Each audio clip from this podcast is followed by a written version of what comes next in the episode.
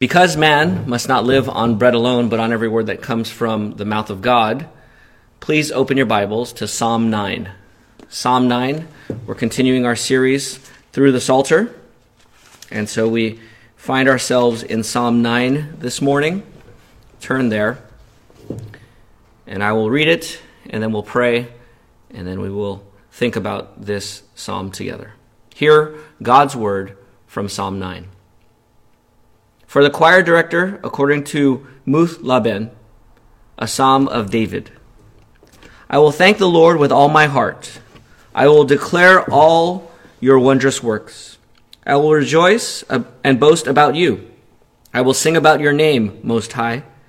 When my enemies retreat, they stumble and perish before you. For you have upheld my just cause. You are seated on your throne as a righteous judge. You have rebuked the nations. You have destroyed the wicked. You have erased their name forever and ever. The enemy has come to eternal ruin. You have uprooted the cities, and the very memory of them has perished. But the Lord sits enthroned forever. He has established his throne for judgment, and he judges the world with righteousness. He executes judgment on the nations with fairness. The Lord is a refuge for the persecuted, a refuge in times of trouble. Those who know your name trust in you, because you have not abandoned those who seek you, Lord. Sing to the Lord, who dwells in Zion. Proclaim his deeds among the nations. For the one who seeks an accounting for bloodshed remembers them. He does not forget the cry of the oppressed. Be gracious to me, Lord. Consider my affliction at the hands of those who hate me. Lift me up from the gates of death, so that I may declare all your praises. I will rejoice in your salvation within the gates of daughter Zion. The nations have fallen into the pit they made. Their foot is caught in the net they have concealed. The Lord has made himself known. He has executed justice, snaring the wicked by the work of their hands. The wicked will return to Sheol, all the nations that forget God. For the needy will not always be forgotten. The hope of the oppressed will not perish forever. Rise up, Lord. Do not let mere humans prevail. Let the nations be judged in your presence. Put terror in them, Lord. Let the nations know they are only humans. This is the word of the Lord. May the word of Christ dwell richly among us. Let's pray. Father, we pray now with our Bibles open before us that you would open our eyes to see wonderful things here in Psalm 9. We pray that you would incline our hearts to your word and not to material gain. As we listen to this message, Lord, some of our hearts are callous, some of our hearts are cold, some of our hearts are distracted. So we pray that you would unite our heart to fear your name. Give us a singular focus. Give us a desire, a delight, an anticipation, and an expectation that you have a very specific word for us who are hearing this word today. God, speak to us generally as a church and individually and specifically to our specific trials and our exact situation we're in. Satisfy us this morning with your steadfast covenant love, your covenant loyalty, so that we would rejoice and be glad in you today and all of our days. Lord, help us. We need your Holy Spirit now, for apart from you, we can't listen and preach well. So help us, we pray. In Jesus' name, amen.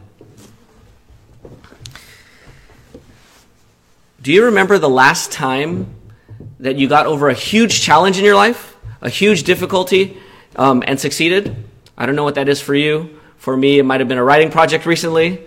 Or um, even if I think back to our church here at Bethany Baptist Church, I think back to the five years of being at this church and longing to get to this place of a healthy church. And it was like a huge, huge mountain um, to climb that a lot of us members have overtaken in these last five years. And then we finally get a fairly clean membership roll, a meaningful membership roll. And then on top of that, we have a plurality of pastors. We get two other pastors, so now there's three pastors. And there's a great victory in some ways. It's like, praise God for what he's done. It felt like a long time in coming. But because we live in a broken world, It's not like everything was done. Challenges will continue. Challenges within the pastorate. Challenges with those outside in, in, our church. Challenges with where does the church go next. There's always challenges and there is sin and brokenness. And so sometimes you can feel this great relief like, praise God, I finished. And then you wake up the next morning and there's a fresh set of challenges and brokenness for you to jump into. Or you find yourself stuck in actually, where you have to face it and endure it. Now, David here, David wrote Psalm 9. He was the king who was betrayed by his son and his military and his countrymen. Now, um, Jim Hamilton suggests that Psalm 3, where it talks about a psalm of David when he fled from his son Absalom, is really going through this whole psalm all the way up until this point. And the reason he thinks that is because it says, for the choir director, according to Muth-labben. Now, Ben, does anyone here know what Ben means in Hebrew? We have a church member named Ben. Ben, um, we have two members named Ben. Ben means son. Ben is son. So uh, is death. So death to the son. So this is a song for the choir director according to the song or the melody of death to the son, a psalm of David. Death to the son. Well, Absalom was David's son who died in battle. And so Jim Hamilton suggests that this psalm is written um, in, in 2 Samuel, where Absalom dies, David grieves and he mourns and he laments. Here, it's more of a celebration of God's justice, and those are both real. Like, you could mourn over a wayward son and grieve, and at the same time, ultimately rejoice in God's justice and righteousness. Those are not, those don't have to be at odds. You could grieve and rejoice. Sorrowful, yet always rejoicing, Paul says. You could do both. And so he suggests that that's in David's mind as, as we read the psalm. I am not as sure as he is. And the only reason is, it, is because he talks about the nations or the Gentiles here. And Absalom wasn't a Gentile, nor, were his, uh, nor, were, nor was his military. But I still think it's helpful to think about the story here. So David here, he's the king. He was betrayed by his son. And now this betrayal, this treachery cuts deep, right? When your son is the traitor and he's the leader, and all your countrymen and your military leaders go against you, um, you, you serve God's, God's people, your people, for faith, faithfully for years, and then they betray you. And then as David escaped, um, as he escaped Jerusalem, eventually Absalom and his military meet David's army, with Joab leading that army, and then Absalom is killed. And like I said, David mourns in 2 Samuel. But here, David speaks out to God as he looks back at God's faithfulness and the defeat of his enemies, and as he looks forward to the next set of trials in his life. Now, we want to keep going in our lives. I mean, we want to keep hitting these victories, keep on taking on the next challenge, but we want to make sure we don't burn out, that after the next challenge, we just fizzle out in our Christian faith. We want to keep enjoying God trial after trial after trial, hard season after good season after hard season after good season. We want to make sure that we're clinging to Christ and enjoying God throughout the whole thing. One author has said, wonderful deliverances can be followed by fresh needs. Wonderful deliverances can be followed by fresh needs. Life is trouble along the way. Paul, Paul said in Acts 14 22, it is necessary to go through many hardships to enter the kingdom of God. It's necessary to go through many hardships, tribulations to enter the kingdom of God. So, brothers and sisters, we should never be surprised that after experiencing God in big ways, in big victories and deliverances, that we find ourselves in more traps, in more pits, and in more opposition. We shouldn't be surprised by that. We should expect that until we die. So, how do we keep a clear, worshipful heart, a worshipful frame of spirit in our trials? How do we rejoice in God in our trials? Our internal trials are sometimes, actually, I would say that our internal trials are harder than our external trials. It could be one thing for, for people to press on you or having a difficult situation, but when your heart starts to stray from God and now I'm complaining against God and I'm actually doubting God, that's a trial on the inside. And that's the scary thing. You can get trials from the outside. There's always going to be difficulties in life. But when the trial goes inward, and now I'm doubting God, now I'm complaining at, at, God, now I'm mad at God, that's when, I mean, that's when it gets really difficult. And that's, in a sense, even more dangerous. So how do we continue to live as a holy sacrifice, as a living sacrifice, holy and pleasing to God, as that is our spiritual worship, according to Romans 12, 1 and 2? How do we do that when we face these trials? On the outside and on the inside. Here's the main goal. As you look back and as you look forward speak out to God. That's, that's the main thing is speak out to God. As you look back at your past victories and as you look forward in current trials and future trials, speak out to God so that you enjoy God's blessing. As you look back and as you look forward, speak out to God so that you enjoy God's blessings. And when I say so that you enjoy God's blessings, what I mean very specifically is so that you enjoy God's Psalm 1 blessings. You remember Psalm 1? Blessed is the man who doesn't walk in the counsel of the wicked or stand in the way of sinners or sit in a group of mockers. Instead, his delight is in Yahweh's instruction and he meditates on it day and night. And he's like a tree planted beside streams of water. He bears fruit. He's solid. He's strong. Whatever he does, he prospers. That's what we want to be, right? In trials in victories, in defeat, in challenges. We want to experience God's blessing as the blessed man or the blessed woman. And so, therefore, as we look back and as we look forward, speak out to God so that we enjoy God's blessings in this life. Now, how shall we speak out to God?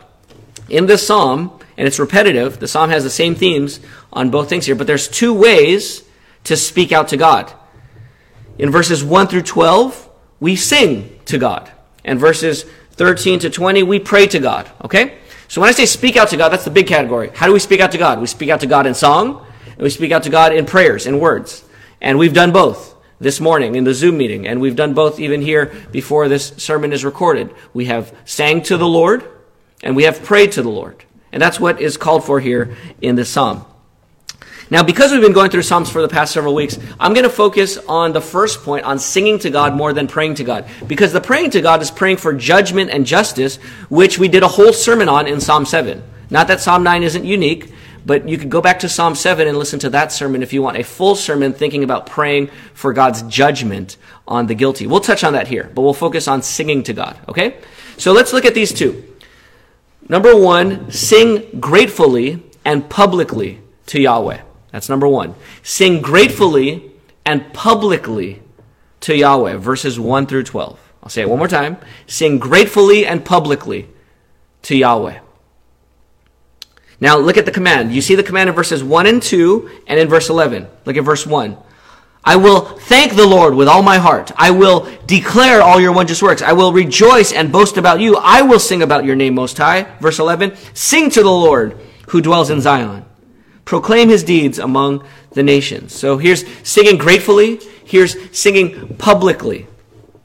Now notice the resolve. I will. You see that four times in verses 1 and 2. I will thank the Lord. I will declare his wondrous works. I will rejoice. I will sing. He is resolved. The psalmist David is resolved to praise God.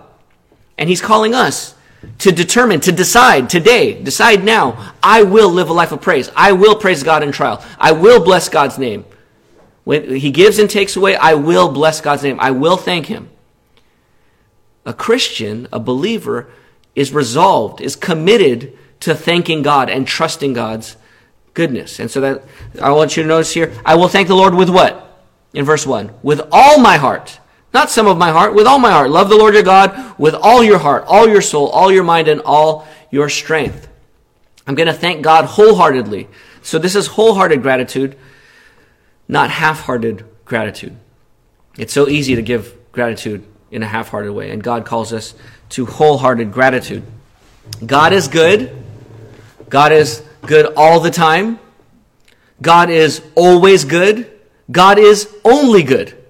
God is overwhelmingly, graciously, audaciously good. I mean, He spoils us with His goodness when we think about what we deserve, right? God is always good. He is only good. And the only type of gratitude that is appropriate to this good God is wholehearted gratitude. Thanking God with our whole hearts, with all of our hearts.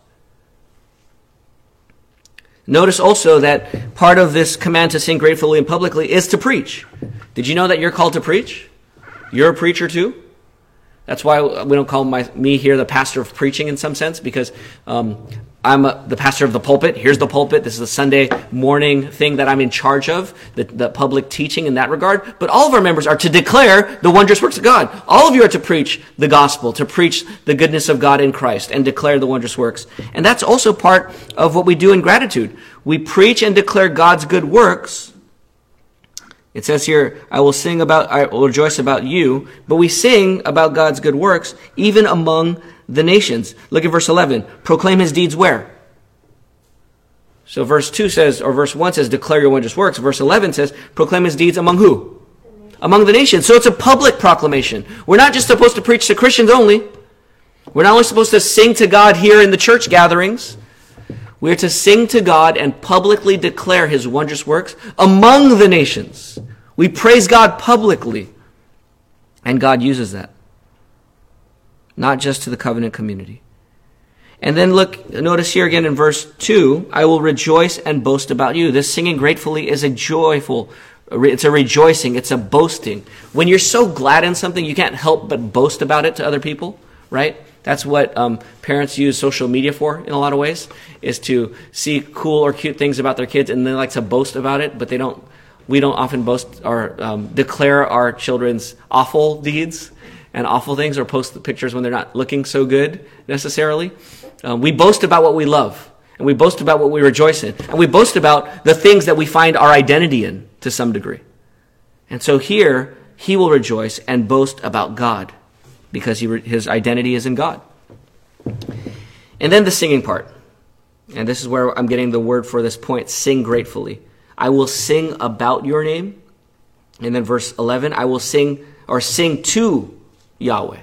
So we sing about Yahweh and we sing to Yahweh. Notice that. About Yahweh. Who is Yahweh? He's the covenant keeping God. Deuteronomy 7 9, my memory verse for the week.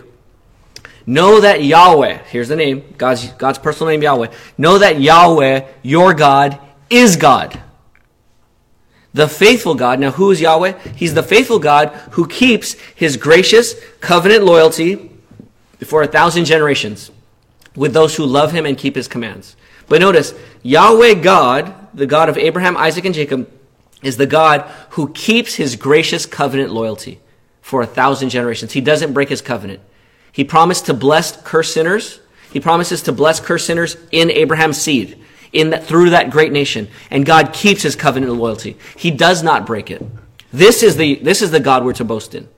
There's only one true God, and his name is not just God in general, or the God of all religions, or all religions have the same God. No. The true God, the only God, is the triune God, Father, Son, Holy Spirit, in the Old Testament, called or named Yahweh the God who keeps his gracious covenant loyalty. So we boast about God, the true God, the God of the Bible. We boast about him and then we, bo- we sing to him. So we sing about him. Verse 11, we sing to him. We sing to Yahweh. And notice here, this, this God, Yahweh, dwells in Zion. What is Zion? Zion is the name for the city of God. And the city of God is often combined with the city of David, Jerusalem. So oftentimes you'll see Zion as Jerusalem, but sometimes you'll just hear Zion. I mean, it kind of alludes to Jerusalem, the city of David, where David reigned, God's king reigned, and God's tabernacle and temple was, the Ark of the Covenant was there in Jerusalem. So the city of David was the city of God. So you can call Zion Jerusalem. But as we think about the Bible and as we think about God's dwelling place from the Garden of Eden to the traveling tabernacle to Jerusalem to Jesus being crucified in Jerusalem to the church now being the temple to the New Jerusalem, there's this theme of the dwelling place of God called Zion. In David's time, it is the actual city of David in Jerusalem. Now, what does singing do? Here we're commanded to sing to God, we're commanded to sing about God. What does singing do? Singing causes you to meditate on Scripture. Why don't we just talk about God? Why, don't, why, do, why do we have to sing? Why do we sing so many songs at BBC when we gather? Too many songs. Why do we sing so many songs? Some of you might uh, thankfully complain. We sing because of meditation. It helps us meditate on God's Word. We sing because it pushes truths deeper in our lives than words can and thoughts can. We sing because it engages aspects of our life besides the intellect. You use vocal cords. You're using eyes to look at words. You're using body, you're using, you're breathing, you're inhaling and you're exhaling. You're, so it engages your body. It engages your emotions. It engages your will on top of your intellect. It sticks in your memory. Those who have dementia, by the way, if you live long enough and you get dementia, you better memorize as many songs as you can now because you won't, those will be the last things you forget are songs. It sticks in your memory. It goes deep in the soul. Singing rises above the debate and discussion to celebration and declaration. We could talk about a sermon, we could debate points here and there, we could debate theology, but when you're singing, you're not debating anymore. You're declaring and praising. And that, that gets to the ultimate end. There's nothing wrong with discussion and disagreeing and debating to make sure you get the truth right. But once you get the truth right, what do you do with it? You celebrate it. You declare it. And singing does that. So singing shapes you. Brothers and sisters, don't miss this. The command here is to sing gratefully and publicly because singing shapes who you are. Singing shapes who the church is. That's why we sing together. So Colossians 3:16 says, "Let the word of Christ dwell richly among you in all wisdom, teaching and admonishing one another in psalms, hymns, and spiritual songs." So we sing to one another. So we're singing about Yahweh to one another. But then it also says in Colossians 3:16, singing to God with gratitude in your hearts. So here in Colossians 3:16, you get singing to one another about Yahweh and singing to Yahweh. And that's what we do. We sing about God and we sing to God. So let me give you three reasons here as we look at verses 3 through 12. Here, let me give you three reasons why we should sing gratefully and publicly, okay? Three reasons why we should sing gratefully and publicly. Reason number one sing gratefully and publicly because your enemies fail. Your enemies failed, and they will fail, but more on the past tense. Your enemies have failed. Verses 3 through 6. Sing gratefully and publicly because your enemies have failed. Verses 3 through 6. Look at verse 3. When my enemies retreat, they stumble and perish before you. So notice here, um, God's enemies or David's enemies are stumbling, they're perishing, they're retreating. They can't, they can't stand up to David. Why? Because of verse 4. For you have upheld my just cause. You are seated on your throne as a righteous judge. Why does David win and why does it, why do his enemies retreat? Why did his enemies retreat? Because God is upholding David's side. God is on David's side. And when God is on your side, it doesn't matter who's against you. If you're on God's side, it doesn't matter who's against you. You will win, and your enemies, God's enemies, will fail. If God is for us, who can be against us? Now, how do we know that we have the right enemies and we're not uh, against God? Well, we actually have to side on God's God's side, so we need to take our Bibles and make sure we're on God's side biblically. But also, we need to be on God's Messiah side. David is the Messiah. And if you're on God's Messiah side, then you're on David's side. Since David is the Messiah, there is messianic, there's a messianic team, so to speak, and there's messianic opposition. And God's enemies, the Messiah's opponents, will fail. Messianic opposition will fail. Those who are against Jesus Christ today will fail. And so that's a reason to um, rejoice. Look at verse 5 as we continue. Look at what God does to the wicked. You have rebuked the nations. You have destroyed the wicked. You have erased their name forever and ever. The enemy has come to eternal ruin. You have uprooted their cities, and the very memory of them has perished. God rebukes them. God destroys them. God erases the nations. He rebuked them. He calls out their sin. God doesn't just pick a side arbitrarily. God names the sin and he convicts them so that they feel the shame and guilt of their sins. He destroys them, probably referring to ending their lives. You might think of eternal hell, and that's a, good theological thought to, to think and to associate here. But David's probably referring to just the fact that God kills them, that they die on earth. He erased their name forever and ever. That's he's erasing them from the book of life. That is final judgment. Now, you got to keep in mind that Jesus even threatened the church. In Revelation 3, verse 5, uh, he threatens the church at uh, Sardis, I think. I think it's Sardis. Revelation 3 5, he, he, he um, rebukes the church at Sardis and says, If you don't complete your works, if you don't repent, I will erase your name from the book of life. Those who cling to me and conquer, I will never erase their name. So you could be a professing Christian and not really be a Christian. God erases the names of the Messiah's enemies forever and ever. And they are ruined. The nations are ruined. They're ruined in verse 6. They are uprooted and they are forgotten. People live to, to leave, leave a legacy, right? They want to know, how am I going to be remembered? How am I going to be remembered on this earth? And God says the enemies of God will be forgotten. The enemies of David the Messiah will be forgotten. The nations who oppose Jesus, to apply it today, will be forgotten and ruined and uprooted and erased. Now, praise God, God saves people from every ethnic tribe, right? People, nation, and language. We praise God for that. That's why we do missions. That's why we pray for the nations. That's why we engage our neighbors. And yet, those who don't come to the Messiah will be will fail. That's the first reason. The second reason why we sing gratefully and publicly is because Yahweh judges rightly, verses 7 and 8, and then verse 12. 7 and 8 and verse 12, we sing gratefully and publicly because Yahweh judges rightly. Look at verses 7 and 8. But the Lord, Yahweh, sits enthroned forever. So he's on the throne. And who sits on the throne? What kind of person sits on a throne? King. A king. He has established his throne. Now, he's not just the king, he has established his throne for judgment. So he's not only a king, he is a judge. And I know we live in the United States, those who I'm preaching to, at least in our church. And so we have the separation of the executive branch, legislative branch, and judicial branch. But the king is all three branches. He is the executive branch. That's what we normally think of with a king, probably. He is the legislative branch, the lawgiver, and he is the judge. He's the final Supreme Court. And so, who is the final Supreme Court? Yahweh. The Lord is enthroned. He sits, uh, he has established his throne for judgment.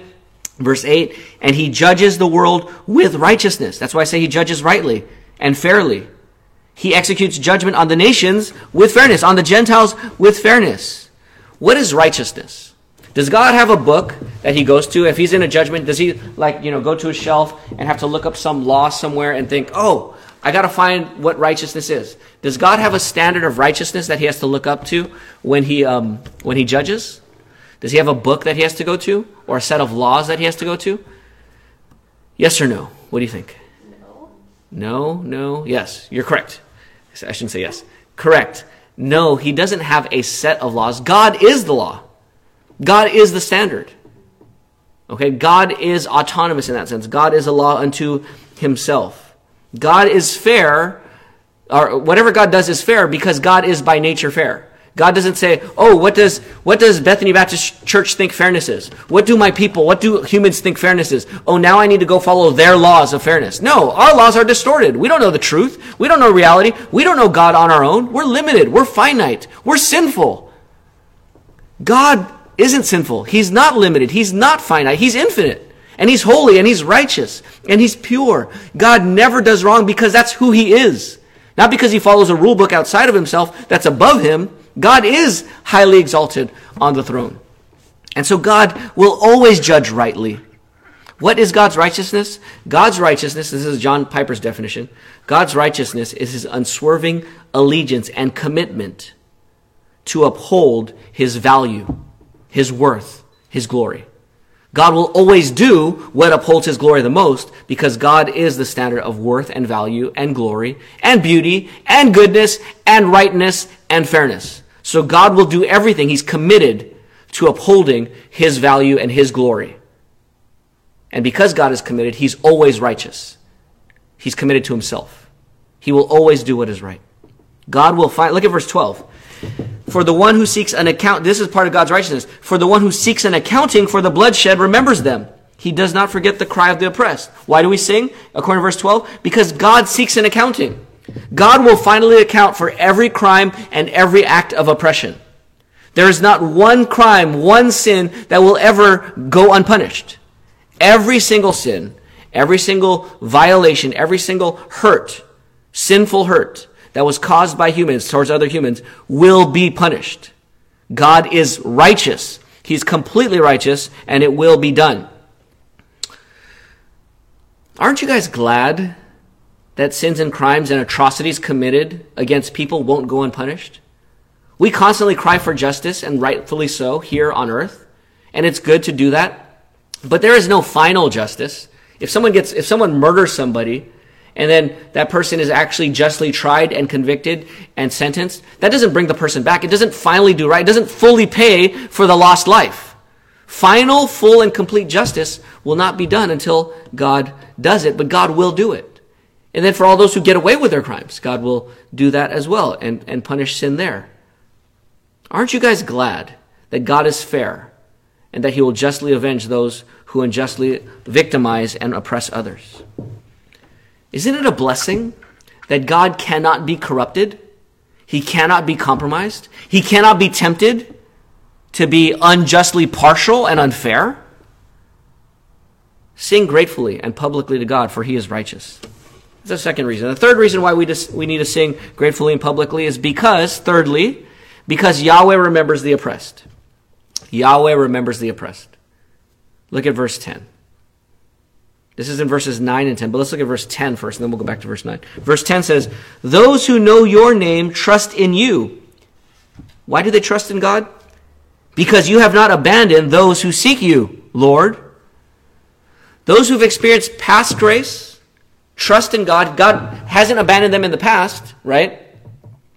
As they seek God, and so they continue to seek God and they trust God for the future. Now, I want you to notice this. This is how you live the Christian life. This is why you should be growing every day, and you should be growing in your faith. Past grace is another evidence of God's faithfulness and trustworthiness to strengthen your faith and trust for future grace.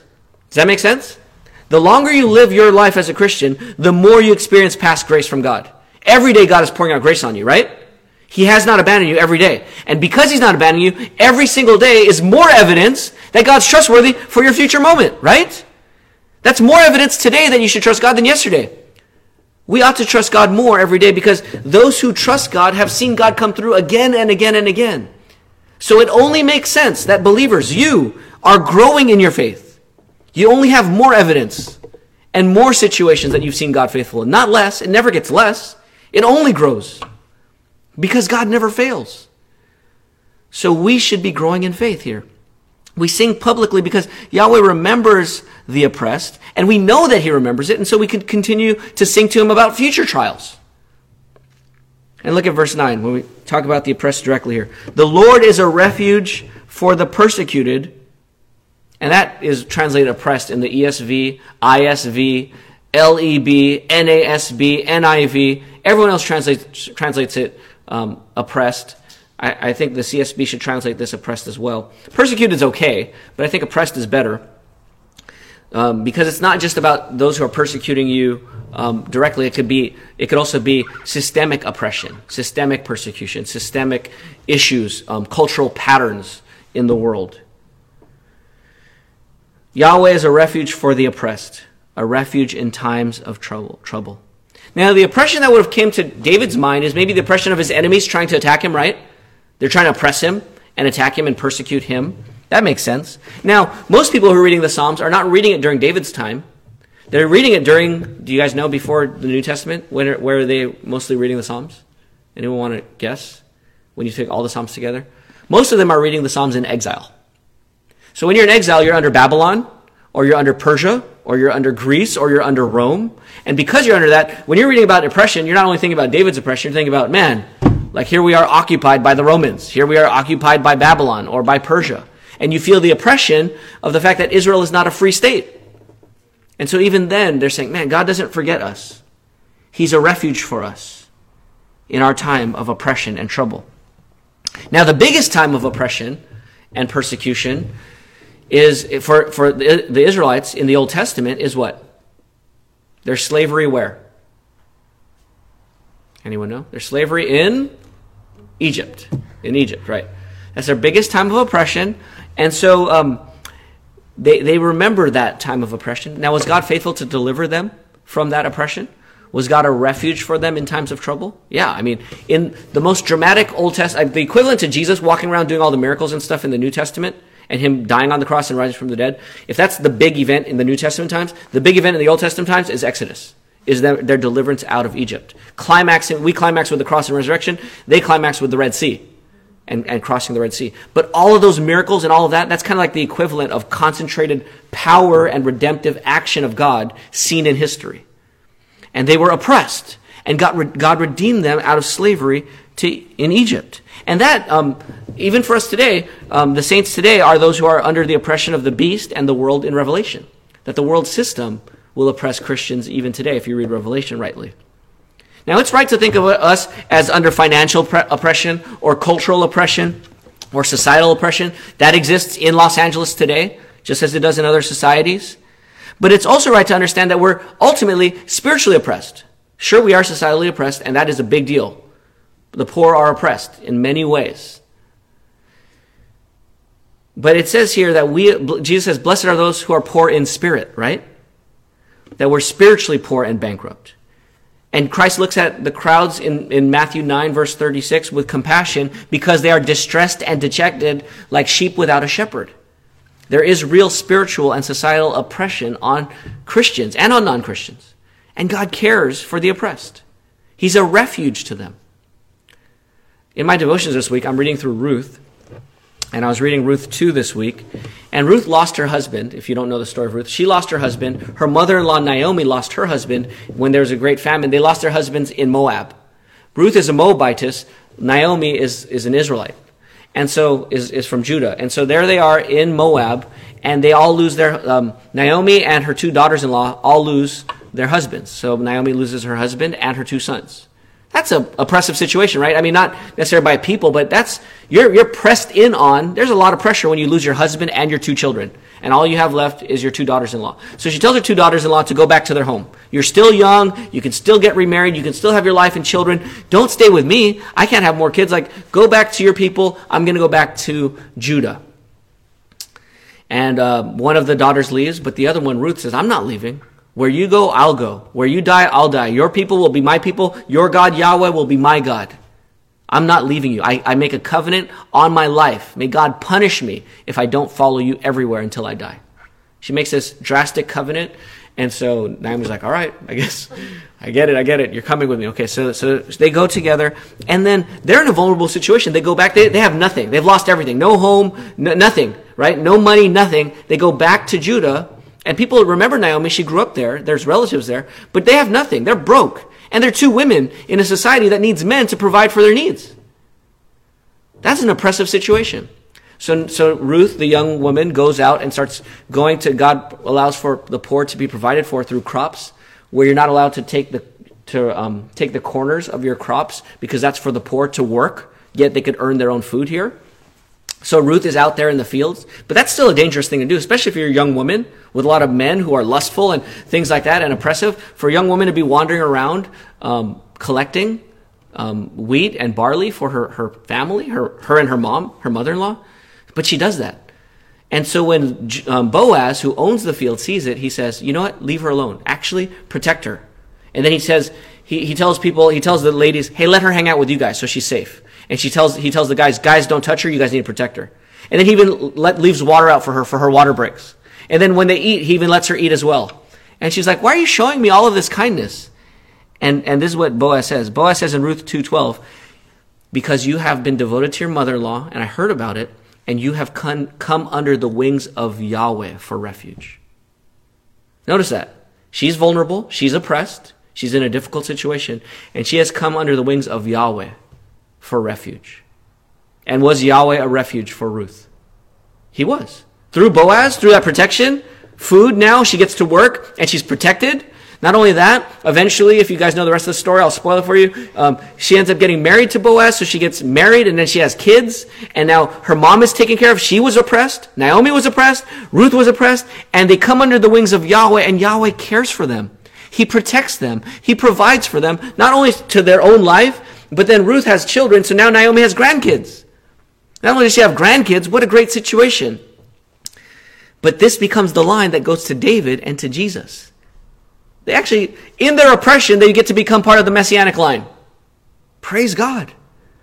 In your oppression, God is a refuge to you. God cares for the oppressed. God is a refuge in times of trouble. So we sing gratefully and publicly because Yahweh remembers the oppressed, those in difficult situations. Now, God often uses his people like Boaz to bless and serve the oppressed, so we need to keep that in mind as well. So we sing, and we're, we're going to sing today in the Zoom meeting, or we have already. When dark trials come and my heart is filled with the weight of doubt, I will praise him still. For the Lord our God, he is strong to save from the arms of death and the deepest grave. And he gave us life in his perfect will. So by his good grace, I will praise him still. Praise God that he cares for the oppressed and that he never lets the wicked go unpunished. Praise God. But aren't the oppressed sinners too? Don't the oppressed sometimes oppress other people?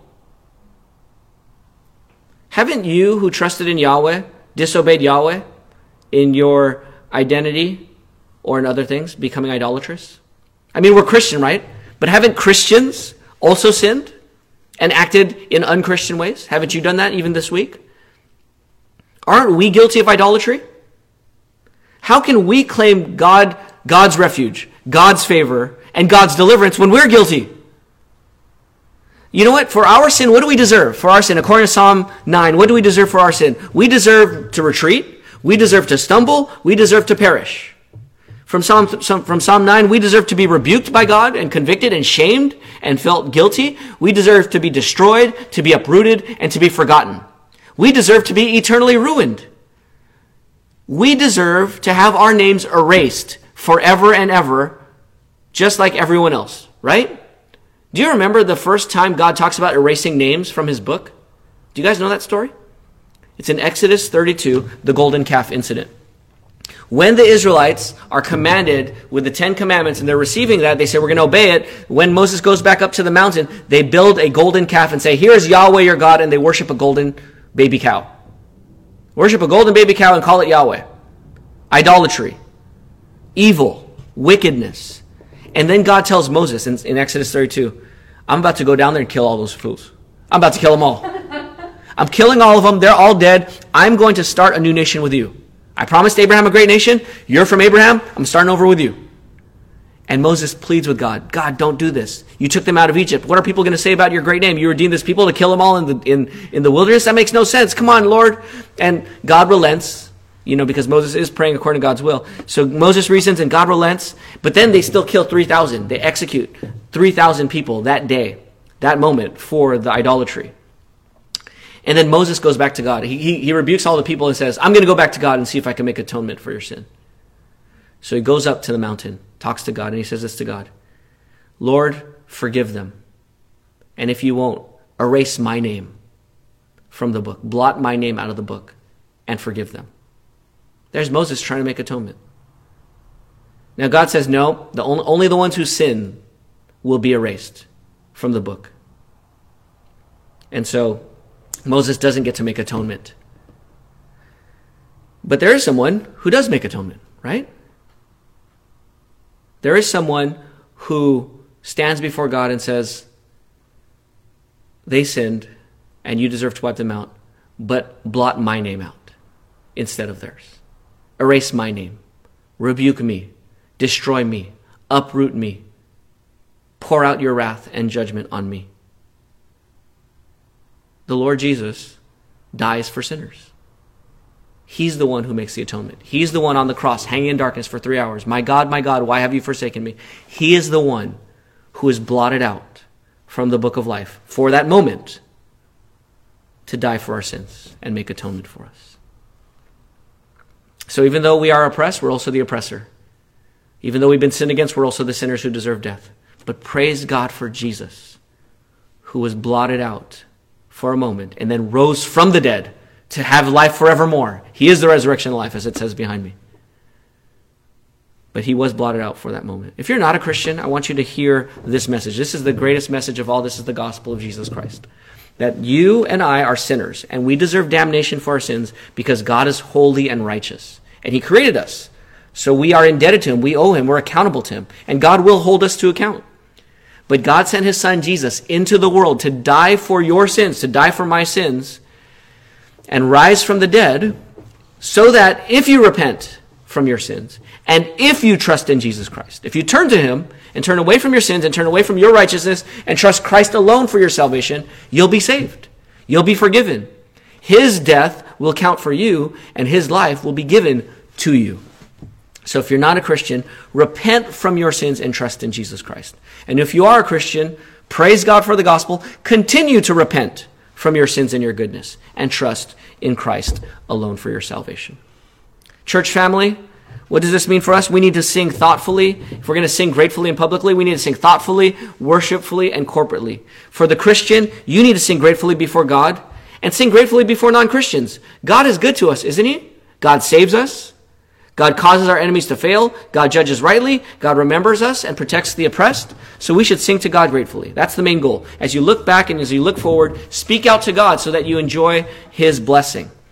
How do we speak out to God? We sing to God. Secondly, and not as long, we pray to God. We sing and give thanks looking back, and we pray to God looking forward in faith. Okay? Let's look at verses 13 through 20 here for these last minutes. And let's, uh, let's think about praying. So, point two pray confidently for salvation through judgment. Okay, if you're taking notes, that's the way I'm stating the full point. Pray confidently for salvation through judgment. Pray with faith, pray with trust, pray with expectance, pray confidently that God would save us, save you, and save his people through judgment. Verses 13 through 20. Let's look at the command here briefly. It's in verse 13 and it's in verses 19 and 20. Not the command. Well, my command is pray. But let's look at David's example here of praying in verse 13 and verses 19 and 20. Look at verse 13. He prays for grace. Be gracious to me, Yahweh. In light of sin and affliction, we need God's grace. We don't deserve God's goodness. We need God's grace. But also look at verse 13. He prays for salvation from death. Consider my affliction at the hands of those who hate me. Lift me up from the gates of death. I'm about to die. I'm at the, I'm at death's doorstep. I'm right at the, the hole of the grave. I'm about to die. I'm at the gate of death, and Lord, I'm about to fall in and die. I need you to lift me up. Save me from death. Save me from my enemies. Save me from my circumstantial and situational trouble that I'm in. That's what David's praying. He's praying for salvation from death because David faced a real threat on his life. And we could pray for God's deliverance from the coronavirus. We could pray for God's deliverance from certain situations that we're in in our lives that are troubling us and that are oppressive. You can and should pray for those things. And obviously, we should pray for final and ultimate salvation from all of these things when Christ returns. But notice here, David is praying for salvation from death. Verse 19, David is also praying for judgment. And this is what we talked about in Psalm 7. So I refer you back there if you want a fuller sermon on this idea. But look at verse 19. Rise up, Lord. Don't let mere humans prevail. Let the nations be judged in your presence. He prays for judgment of the Gentiles. Those who reject God are not part of God's people, who are not aligned with God's Messiah, David, and now Jesus, the ultimate Messiah. Don't let them prevail. Let them be judged in your presence. Rise up, God.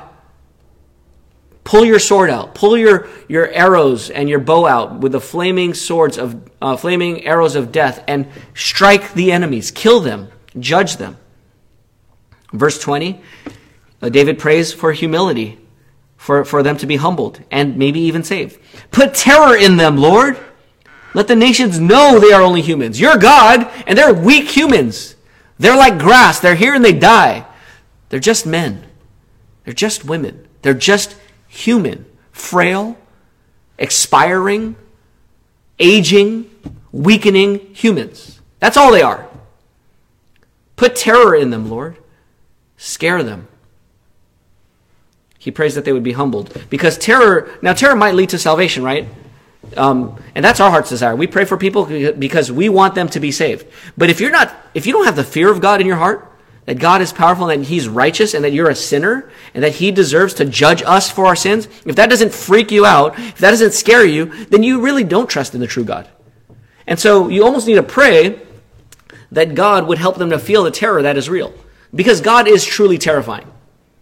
That's not an understatement. That's an un- I mean that is an understatement. That's not an overstatement. God is truly terrifying. Part of the audacity of sinners is that they're not even scared. They're, they're not terrified of hell. They're not terrified of the lake of fire. They're not terrified of judgment. They feel guilty, they do something wrong, and then they move on. There's no terror. So David prays, put terror in their hearts. Now, these last two things, rise up in judgment, put terror in their hearts, um, you know, this is in effect praying for final judgment. So this is why I say pray for judgment. We said, so we pray, Maranatha, come Lord Jesus. Or um, as the Lord taught us to pray, your kingdom come. Your sinner saving, curse reversing rule come. Well, for Jesus to finally bring that in fullness means final judgment on the enemies. And so we pray for their salvation. You can look, look at Revelation 22, verses 11 through 20, about, you know, let the righteous still be righteous, but let those who are, um, let the righteous go on in righteousness. Let the holy still be holy. But it also says, let the unrighteous go on in unrighteousness. Let the filthy still be filthy. Now may all come who want to come, but if they want to keep sinning, then may judgment come.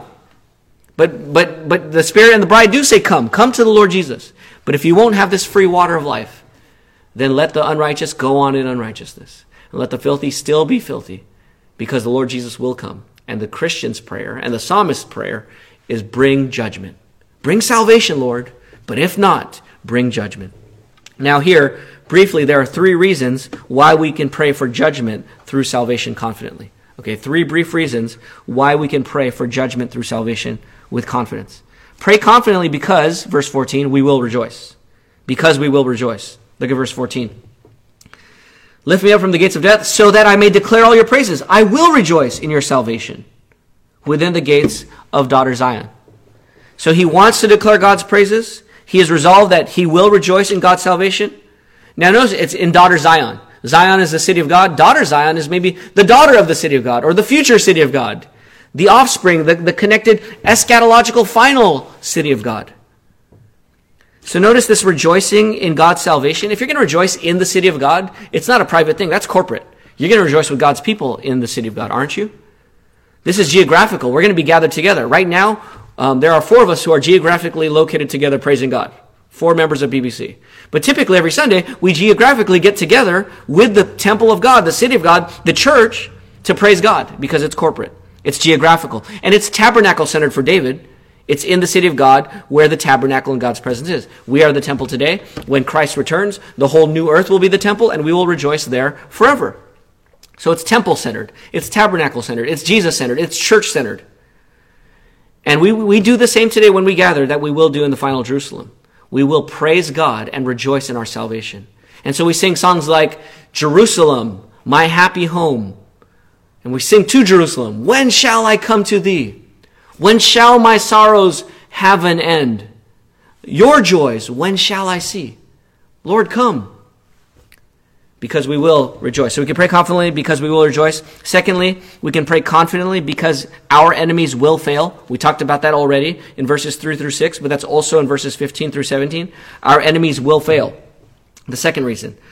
The nations have fallen into the pit they made. Their foot is caught in the net they have concealed. The Lord has made himself known. He has executed justice. So God undermines them snaring the wicked by the work of their hands. So they fall into their own trap, their own devices, but God is the one behind it, snaring them with their own snares, trapping them with their own traps. So God is actively undermining them. And then verse 17, they're going to return to death. The wicked will return to Sheol.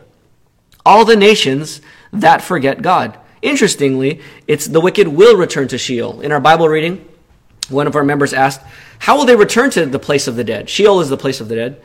Like, did they come from the place of the dead? And one commentary, I got one commentary to answer it, and it was what I guessed was the answer, which is why I tell you guys to guess the answer first, but be, just to exercise your minds. But it's that they are natives of the land of death. They're from the land of death in the sense that they're spiritually dead. They are born sinners. They are sinners by nature and by choice. They're, and so they have a sentence of death. They're children of wrath, it says in Ephesians 2. And so those who are wicked, like we were before we got saved, we're children of death, and we're going to return to death. That's what happens to the wicked. They will return to death. So the second reason to pray confidently is because your enemies will fail. The third reason to pray confidently, so not just because you'll rejoice, and not just because your enemies will fail, but lastly here, pray confidently because God remembers the oppressed. Again, these are the same themes that were in the first section, right? God remembers the oppressed. Look at verse 18. Why should we pray this way? Why will the wicked go to death? For the needy will not always be forgotten. The hope of the oppressed will not perish forever. God remembers the oppressed. He remembers those who oppressed the oppressed, the oppressors. And God will judge them, and that's why they will die. And God will remember the oppressed. He remembers the needy. He remembers us. He remembers you. He remembers you and your oppression. And that's why we can pray confidently for salvation through judgment. Because God will not forget us, and the hope will not be forgotten. That's verse 18, the second part of verse 18. The hope of the oppressed will not perish. Our hope is alive. There is hope in a hopeless world. If you're not a Christian, you want hope, God has hope for you, but your hope, your only hope is in Christ. And that hope will never perish. The hope of the sinners, the oppressed, by sin, by the world, by Satan, by our own flesh, by those outside of us, our hope is in the Lord Jesus Christ, the God of, of, of David here, Yahweh. Now, I want to um, read to you a story of the persecuted church today, just to give you a context of how, why, why do we pray for salvation through judgment? Let me read you a, a prayer request that was posted just um, Friday or Thursday on uh, icommittopray.com, which is from persecution.com. This is in Nigeria. The global pandemic has not stopped Muslim militants from continuing their attacks on Christian villages in northern Nigeria. VOM workers, Voice of the Martyrs workers, have documented attacks on 15 cities in Plateau and Kaduna states since January 8, 2020. At least 86 people have been killed, 13 kidnapped, and 24 injured in the attacks. Man. This is what's happening to Christians, our brothers and sisters in Nigeria. And more than 400 families have had to relocate. That's not counting the crimes with those who've been kidnapped, the rapes, the assaults. In the most recent attack on May 5, eight militants shot a pastor, his wife, and their two children at their home. Thankfully, all survived. Despite pandemic lockdown measures, Voice of the Martyrs workers have been able to distribute food, food aid on the three days per week when travel is permitted. And safety measures are in place to protect those receiving aid. Quote, we continue our commitment to serve the persecuted in the midst of the pandemic.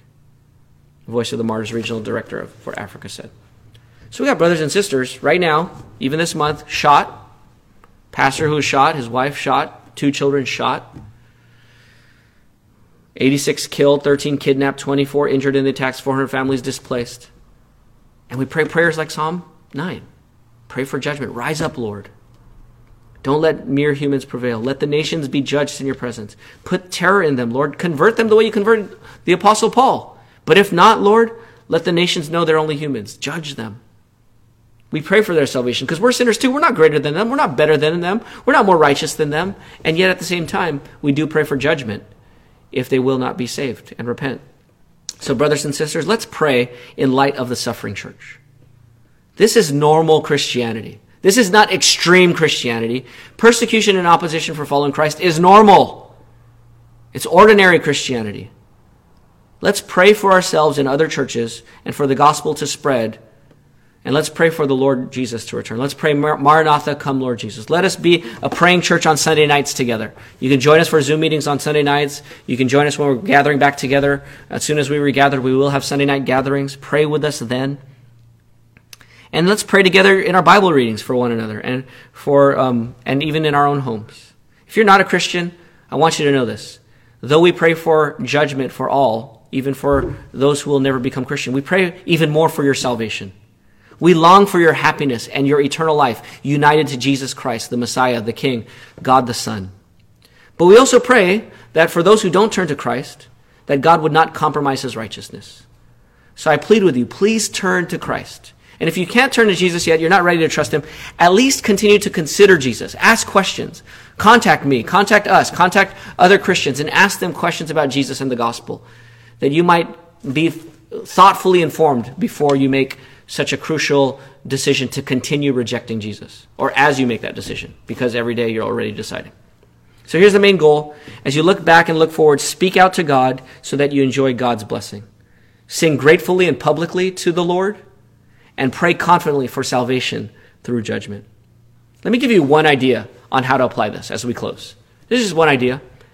Sing to the Lord, sing to the Lord with others before you meet before you eat a meal one day um, once a day this week.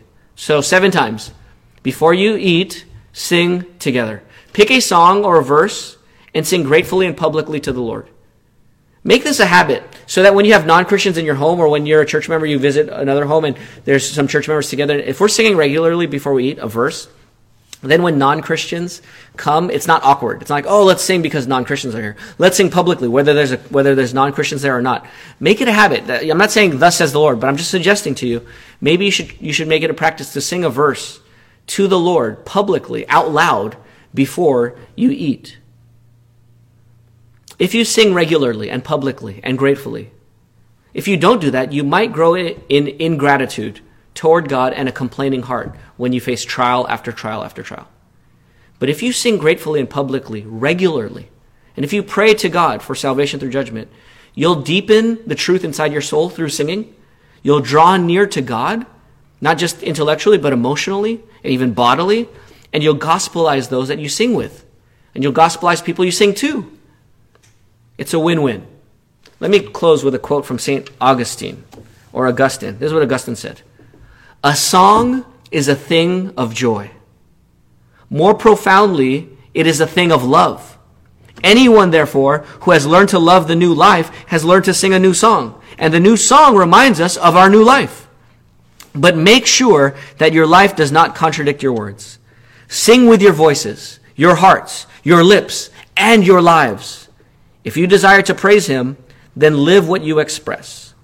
Live good lives, and you yourselves will be his praise. That's what we want to be as Bethany Baptist Church. We want to be an embodiment of God's praise, of God's song. So let's sing and pray for, for our joy in God. Let's pray. Father, hide these words in our hearts that we would not sin against you. Draw us near to you, we pray. Help us to sing gratefully and publicly, regularly, even before meals. And help us to pray for salvation through judgment. Maranatha, come, Lord Jesus. Save the lost, send out the missionaries, grant them success, help the saints to endure, and help us to sing with joy because you have been so good to us in the past and you will be good to us in the future. In Jesus' name, amen.